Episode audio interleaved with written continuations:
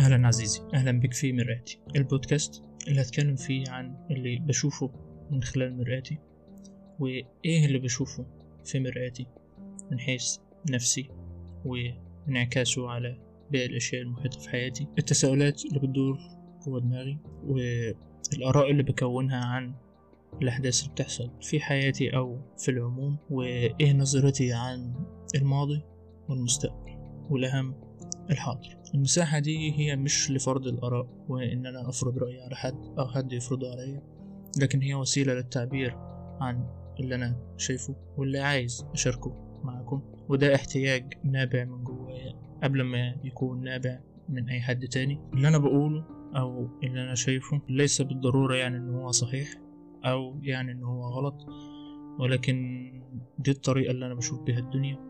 وأتمنى أتمنى إني أكون في الرحلة دي أقدر أشوف الأمور على حقيقتها من غير تحيز أو أخذ صفوف.